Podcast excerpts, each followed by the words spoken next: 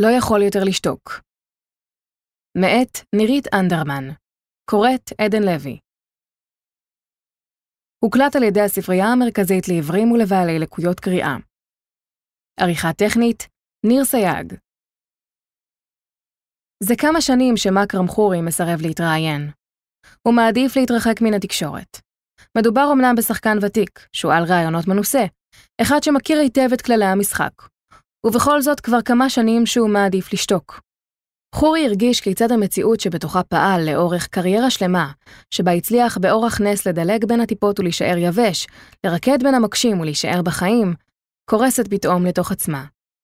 לאורך 55 שנותיו כשחקן עסוק ומוערך, הוא לא רק צלח את כל המהמורות שהמציאות הישראלית הציבה לפניו, אלא גם עשה זאת באופן מעורר השתאות, הוא היה אחד השחקנים הפלסטינים הכי מצליחים ועסוקים שפעלו כאן, אם לא המצליח והעסוק שבהם.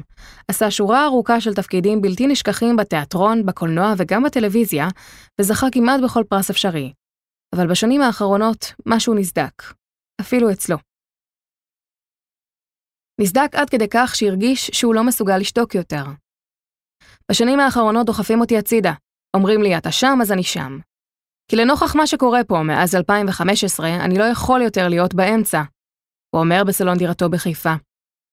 המצב התרבותי הלך והידרדר תחת מירי רגב, ואז חוק הלאום, ולאט לאט התמונה התבהרה יותר ויותר. כי כשהם עושים ברית עם האנשים הכי קיצוניים וגזעניים בעולם, מה יותר ברור מזה? אני נמאס לי לשמוע מוות לערבים כל יום. וכל מה שקורה עכשיו מבחינת ההרג והפשע בסקטור הערבי, ברור לי איך זה קורה ולמה שותקים ומי היד המכוונת. יש ביטוי בערבית, שהאבטיחים ישברו אחד את השני, ולצערי, זה בדיוק מה שקורה. במשך כמה שנים הוא סירב להתראיין כי לא רצה למתוח ביקורת פומבית על המצב הפוליטי במדינה.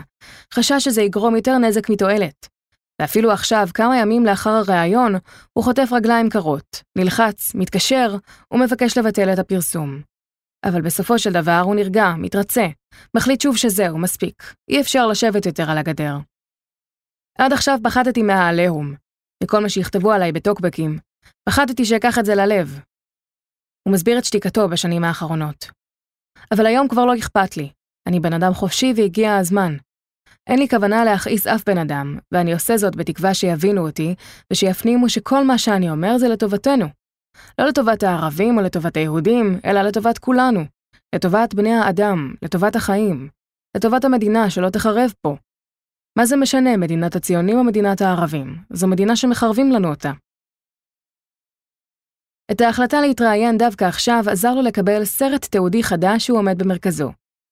בסרט האדם השלישי שיוקרן ביום שני הקרוב בתחרות סרטי התעודה של פסטיבל הסרטים חיפה, חורי, בן 78, מספר לבמאי עדי עדואן את סיפור חייו, ומדבר בכנות ובפתיחות על ההתמודדות ארוכת השנים שלו עם משבר זהות מטלטל, שעבור רבים הוא חלק בלתי נפרד מלהיות אומן ישראלי-פלסטיני במדינה הזאת, במיוחד אם אתה מנהל קריירה ארוכת שנים בלב-ליבו של הממסד האומנותי המקומי. הרגעים שהכי מחבצים את הלב בסרט האדם השלישי, וישודר בהמשך בערוץ מכאן של תאגיד השידור הישראלי, אלה שמבהירים באופן המזוקק ביותר את הקונפליקט האכזרי שרדף את חורי לאורך כל חייו המקצועיים, מגיעים לקראת סופו של הסרט. תאר לעצמך באיזה מצב נפשי הייתי. היו לי הרבה סיוטים, סיוטי לילה וחלומות רעים. לא ידעתי מי אני ומה הזהות שלי. נכון, אני ישראלי, אבל גם ערבי-פלסטיני. וכך הייתי כל חיי, כנוע לפני המציאות שאני חי בה, הוא אומר שם, ומיד לאחר מכן מספר על שני חלומות שחזרו ופקדו אותו לאורך השנים. באחד מהם, לדבריו, הוא ראה את עצמו שוחה בים שכולו מלא בחרא. שוחה, מנסה לשרוד ולא לטבוע, מצליח בקושי להחזיק את ראשו זקוף מעל הטינופת ולצחנה. ותוך כדי כך הוא מזכיר לעצמו שוב ושוב באנגלית, אני נושם, אני חי. אני נושם, אני חי. ואילו בחלום נוסף ראה עצמו כליצן בקרקס הרוכב על חד אופן, מנסה לא ליפול, בעודו מבדר את הקהל שסביבו. הגלגל של חד האופן הזה, הוא מספר שם, היה מטבע, שעל צידו האחד כתוב פלסטיני, ועל צידו האחר ישראלי. וככה אני רוכב עליו ומנסה לשמור על איזון, מספר שם חורי. בשני החלומות שלו, התת-מודע שלו, לא יכול היה להיות ברור יותר. כשסיפר בזמנו על החלום השני לחברו הסופר אנטון שמאס, אמר לו שמאס, עכשיו בראת את האדם השלישי, שהוא השחקן, האומן שבך.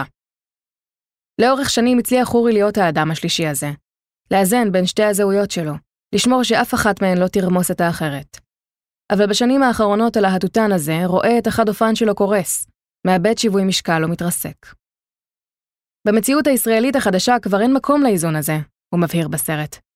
עכשיו כבר לא מאפשרים לי להיות אני, להיות האדם השלישי.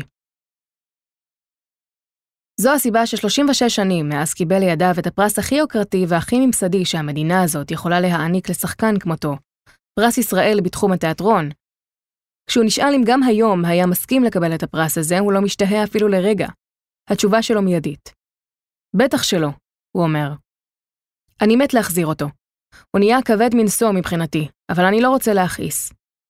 בזמנו זה היה כיף, ואני מכבד את מי שהיו בוועדת השיפוט ובחרו בי, וגם את הקהל שאוהב אותי. ורק כדי לא לפגוע בהם, אני לא קם ומחזיר את הפרס הזה כאקט פוליטי. אבל אני מצידי אף פעם לא מזכיר אותו, לא מנפנף בו, ואני לא כותב ליד השם שלי חתן פרס ישראל, למרות שזה מכבד מאוד. מי שמנפנפים בזה שקיבלתי אותו הם בעיקר מנהלי התיאטראות, זה לא אני. העיקר המסר הוא נולד ב-1945 בירושלים למשפחה נוצרית שהשתייכה לכנסייה היוונית אורתודוקסית. אביו הגיע מכפר יאסיף והיה משורר ומשפטן, אמו הגיעה מנצרת ולמדה בסמינר למורות, וכשהיה בן שנה עברה המשפחה לחיפה, לאחר שאביו מונה לכהן שם כשופט. ב-1948, לאחר פרוץ המלחמה, כשערבים רבים נמלטו מחיפה, גם משפחת חורי נסה על נפשה והגיעה ללבנון. אבל כעבור חמישה חודשים, כשהוכרז על הקמת המדינה ועל קיום מפקד אוכלוסין, החליט אביו של חורי לחזור. המשפחה יצאה למסע רגלי בחזרה אל המולדת וחצתה את הגבול בחשאי. חורי מספר שעד היום הוא זוכר את הגמל שנשא את מטלטליהם מתחיל לחרחר ולשאוג בקרבת הגבול, ואת כולם מנסים לעשותו כדי שהכוחות הישראליים לא יגלו אותם. הם צעדו עד שהגיעו לבית המשפחה בכפר יאסיף, וכעבור כמה שבועות קמו ועברו לעכו. שם עברה על חורי ילדותו. בניגוד לנטייה שלו עצמו לפשרנות ואיזון, לניסיון לא לוותר על אף אחד ממרכיבי זהותו, גם זה הפלסטיני וגם זה הישראלי, אביו ג'מיל חורי היה פעיל פוליטי שהחזיק בעמדות ערביות לאומניות ונלחם בעבורן. חורי האב כיהן במשך שנים כחבר מועצת העיר בעכו. הקים באמצע שנות ה-50 יחד עם כמה חברים מפלגה, החזית הערבית, ונאבק בין היתר נגד נישול הערבים מאדמותיהם במסגרת ייהוד הגליל. בין לבין מצא גם זמן לכתוב שירה פוליטית. האזרחים הפלסטינים היו נתונים אז תחת משטר צבאי, אבל חורי הילד, כדרכם של ילדים, היה עסוק בדברים אחרים. הייתה לו ילדות נפלאה, הוא אומר, הוא מתאר ילדות לצד שכנים יהודים וערבים, עם ריחות של תבשילים בני לאומים שונים, ועם חלום שלא ירפא להיות שחקן. לאחר שסיים את הלימודים בתיכון, עבר לירושלים כדי ללמוד ספרות אנגלית באוניברסיטה העברית. אך כשנתקל שם במורה אמריקאית למשחק, התמסר ללימודים אצלה. ולא עבר זמן רב עד שנטש את הלימודים ויצא ללמוד תיאטרון בלונדון. חורי התקבל לבית הספר מאונטיו למשחק, אבל מהר מאוד הבין שלא יוכל לממן את לימודיו שם. למזלו הכיר בבית הספר הזה את אשתו של נספח התרבות בקונסוליה הישראלית אז, והיא הציעה לחבר בינו ובין רות דיין, בתקווה שזאת תוכל לסייע לו, וכך היה. דיין נרתמה למשימה, דיברה עם יועץ ראש הממשלה לענייני ערבים שמואל טולדנו, וזה הבטיח לממן מלגת לימודים לשוחר התיאטרון הצעיר בלונדון. ואולם רק לאחר שכבר החל את לימודיו, התברר לחורי שהמלגה לא אושרה. רות לא רצתה להגיד לי למה, אבל מסתבר שזה קרה בגלל העבר הפוליטי של אבא שלי, הוא אומר. בסופו של דבר, קישרה דיין בין חורי ליהודייה בריטית עשירה בשם קלרה אורקארד, וזו הסכימה לממן את לימודיו שם, הפכה אותו לבן בית אצלה והכירה לו אומנים ויוצרים מתחומים שונים. כעבור שלוש שנים כשסיים את לימודיו, שקל להישאר ולהשתקע שם. אבל אז היא אמרה לי, אני יכולה לעזור לך להישאר פה, יש לי קשרים, אבל אני חושבת שאתה יכול לתרום בארץ שלך, הוא מספר. אחרי מילים כאלה הרגשתי שאני צריך לחזור ולעשות פה תיאטרון ערבי. ואולם עוד לפני שהספיק לפנות אל התיאטרון הערבי, זה היהודי חטף אותו. עודד תהומי לקח אותי להצגה אז, כתוב בעיניכם בקאמרי, ואחר כך להשבה הביתה. אהבו אותי, ואני נראיתי אז כמו היפי. זקן, בחור יפה, חשבו שאני ארגנטינאי. לא ידעו ערבי או יהודי, ידעו שיש לי מבטא מוזר, אז נתנו לי שיעורים בשביל המבטא בעברית, הוא מחייך. חורי השתתף בשורה ארוכה של הצגות, ברבות מהן לוהק לתפקידים ראשיים. בין היתר שיחק ב"מחכים לגודו", פלסטינית, האי, הלם קרב, שדים במרתף, עקומים, סינדרום ירושלים, מעגל הגיר הקווקזי, הדה גבלר, אדי קינג ועוד. אבל את הפריצה הגדולה שלו הוא חייב למסך הקטן, לתפקיד ראשי בסדרה "מי של עזרא ספרא ובניו", 1981, שכתב וביים ניסים דיין והפכה ללהיט בישראל של תחילת שנות ה-80. הסדרה סיפרה על קורותיה של משפחה מהעיר חלב בסוריה שקמה ועולה לארץ. דיין ליהק את חורי לתפקיד אבי המשפחה, יהודי בן יהודי. וחורי הפך לבן בית בכל סלון ישראלי.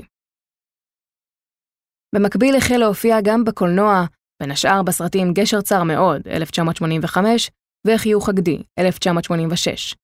גם בשני אלה הוא גילם יהודי, קצין בצה"ל המכהן כמושל צבאי. כל עוד הצליח לשמור על החד אופן שלו מאוזן, הקריירה שלו פרחה. מכאן הדרך לפרס ישראל הייתה קצרה. עשיתי היסטוריה בתיאטרון הישראלי, הצגות שעד היום מלמדים סטודנטים, כמו מחכים לגודו והאי, ולאט לאט מצאתי את עצמי בשורה הראשונה, הוא אומר. זאת הייתה תקופה של אופטימיות, התחילו שיחות עם אש"ף, וזה נמשך עד שהתחילה האינתיפאדה הראשונה ב-87.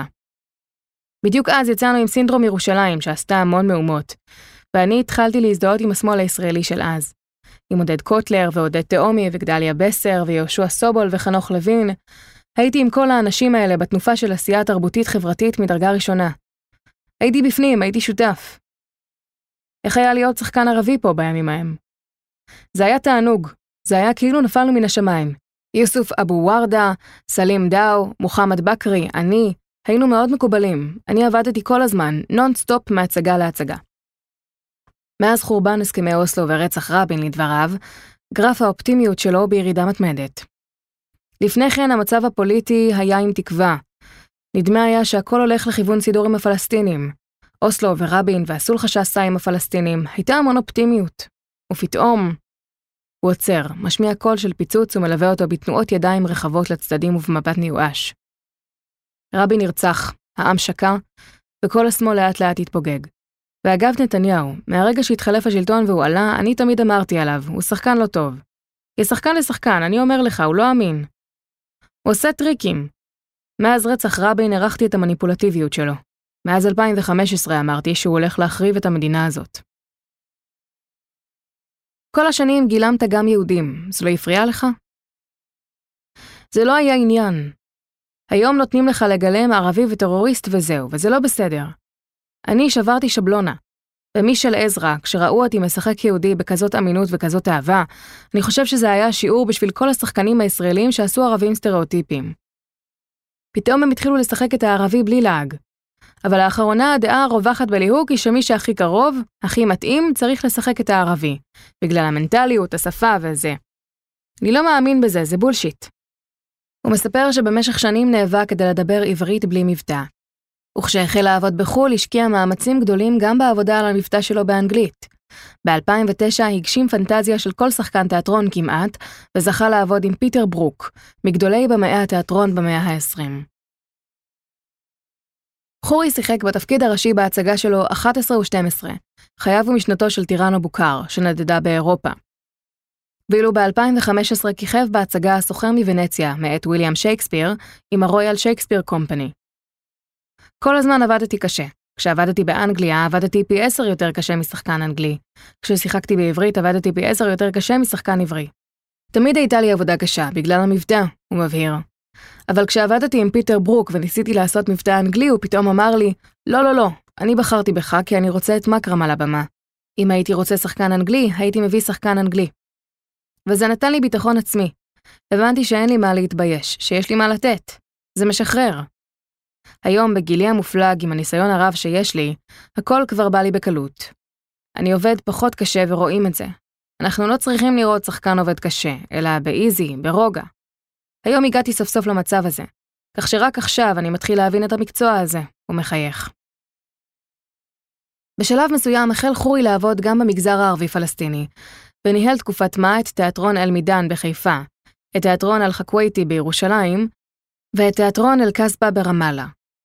במקביל המשיך להופיע בסדרות, סרטים והצגות בעברית, בין היתר הקלה הסורית, עץ לימון, מחילות, אזור חופשי והבן של אלוהים, שזיכה אותו בפרס אופיר לשחקן הטוב ביותר ב-2013.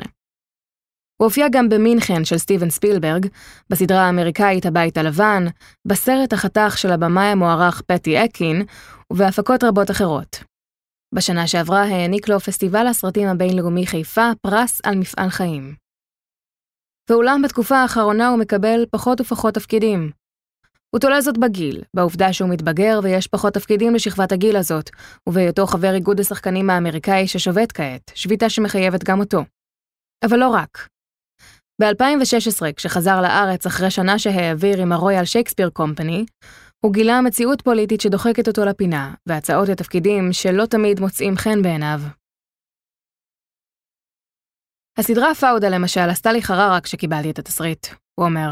היא עושה כביסה לפשע, ואני לא יכולתי להשתתף בזה. ישר אתה רואה את הגבורה הישראלית, את הגיבור הישראלי.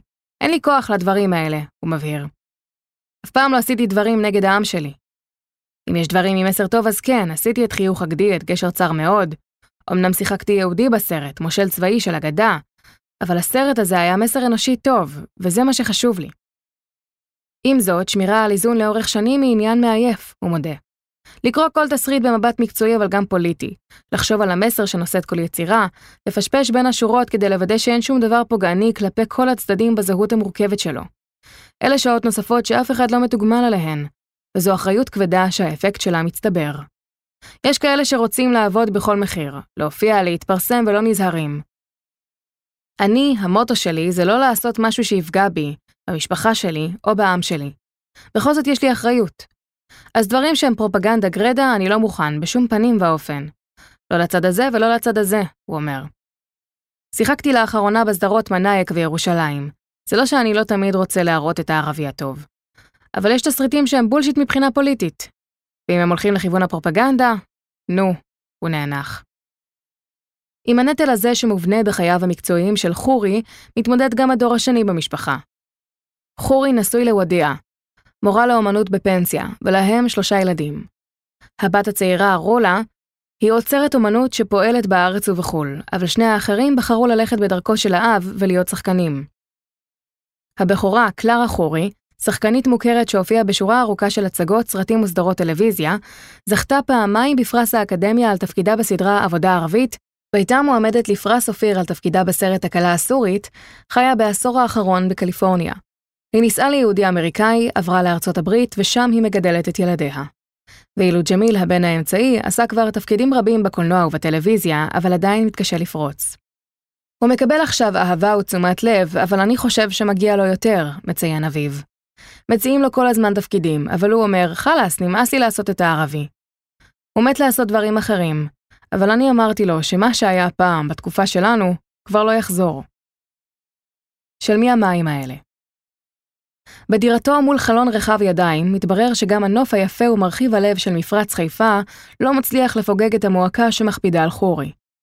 מדינת ישראל שהופכת לנגד עיניו במהירות מסחררת לימנית יותר, קיצונית יותר, גזענית יותר, הצליחה לחסל את האופטימיות אפילו אצלו.